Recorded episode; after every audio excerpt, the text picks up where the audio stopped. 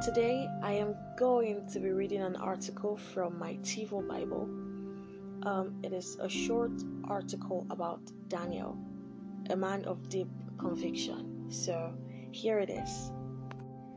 Daniel knew and understood the ways of God right from his youth. Though nobody can tell about his family background, young Daniel must have spent much of his teenage life reading and studying his books and other relevant materials. Because by the time he was taken captive to Babylon, he was way ahead of boys his age on several matters. He was blessed with jaw dropping good looks and out of this world intelligence. He was considered best of the best and served in prominent positions in the government of several Babylonians and Medo Persian rulers, including Nebuchadnezzar, Darius, and Cyrus, even as a young man. Exposed to daily luxury and riches under rulers, Daniel would rather obey God's law than the laws of men. And because of their obedience and submissive hearts, God made Daniel and his friends, Shadrach, Meshach, and Abednego, better in knowledge and understanding than any of the magicians and astrologers in the entire empire. For his undying conviction, faithfulness, and obedience, God made him great in the eyes of kings and men. Though his godly character landed him in a lion's den as a result of envy from conspirators, God repaid Daniel by shutting the mouths of the lion.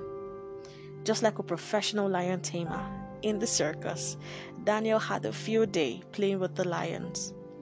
The supernatural events that occurred in Daniel's life are today recognized as pure miracles from God, produced by the faith of a man who, from his youth, was determined to learn and follow the ways of God.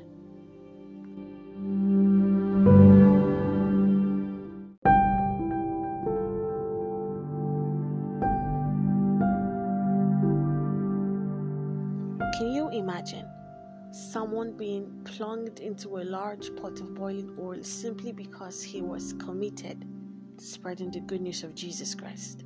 Wow. Well, that person was the Apostle John, and he miraculously came out unharmed. He is also known as John the Divine or John the son of Zebedee. Apostle John was one of the twelve disciples of Jesus. He was a prosperous and prominent fisherman from Galilee. And John met Jesus while walking at sea, and he answered the greatest call from the Master Follow me, and I will make you a fisher of men. Without compromising, John left his big fishing business to follow Jesus. Now, John rose to a prominent position along the disciples.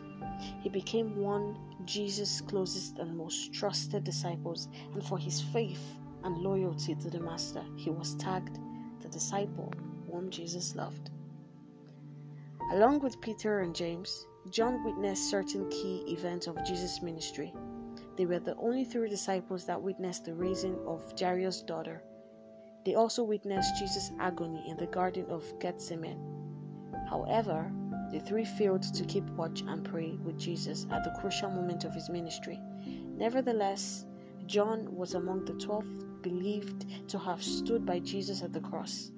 He is also identified as the author of five books of the New Testament, which includes the book of Revelation.